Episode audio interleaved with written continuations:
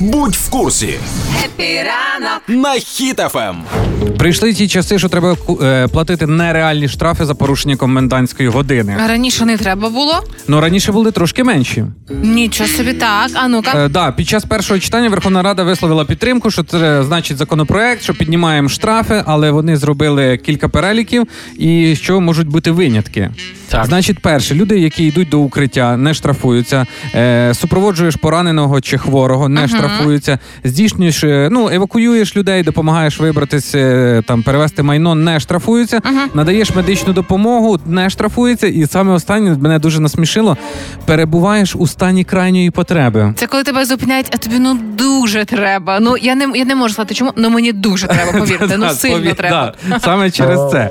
Ну, Ну, дивись, чекай, там ще є також, що якщо йдеш в укриття, бо триво, е, у- то тривога, то тебе не штрафують, правильно? Так. Але якщо ти ну, якщо тебе зупинять, і ти скажеш, що йдеш е, в укриття, бо тривога. Тобі скажуть, яка тривога, от на карті не показано, що тривога, і сирени не було. Ти скажеш, внутрішня тривога. Внутрішня- Панічний страх, Панічний да? страх, ну внутрішня тривога, і все. І попробуй, хай вони докажуть, що у тебе немає Ну, внутрішньої тривоги. виходить, бути бандитом, оцим, який ходить, гуляє і показує, який він крутий і класний, трошки економічно недоцільно. вже. дороговато. Да, від 8,5 тисяч до 17 тисяч грошей треба віддати. Ну такі собі понти. Знаєш, коли е, хлопці хотіли би перед дівчатами показати, які вони класні, то краще грошима, я вам скажу.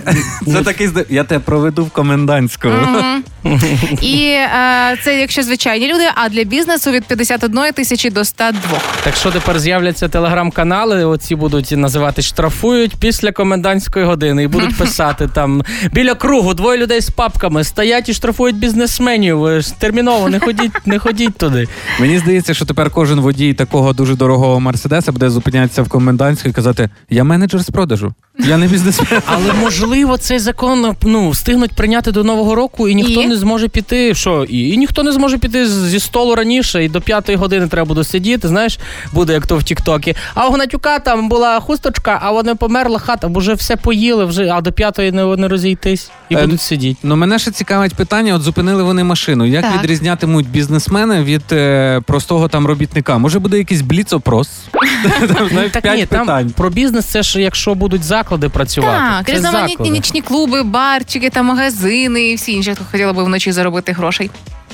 Слухайте, ну тоді дайте мені відповідь на одне запитання. Угу. А хто буде штрафувати тих гостей, які залишаються в тебе на ніч в комендантську годину? Я, якщо чесно, думала, що нововведення про комендантську годину це саме їх стосуватиметься. А ні, прийдуть і будуть ночувати. А я їх вже оштрафував, знаєте як? Як? Я не заводжу таких гостей, та й все, і друзів.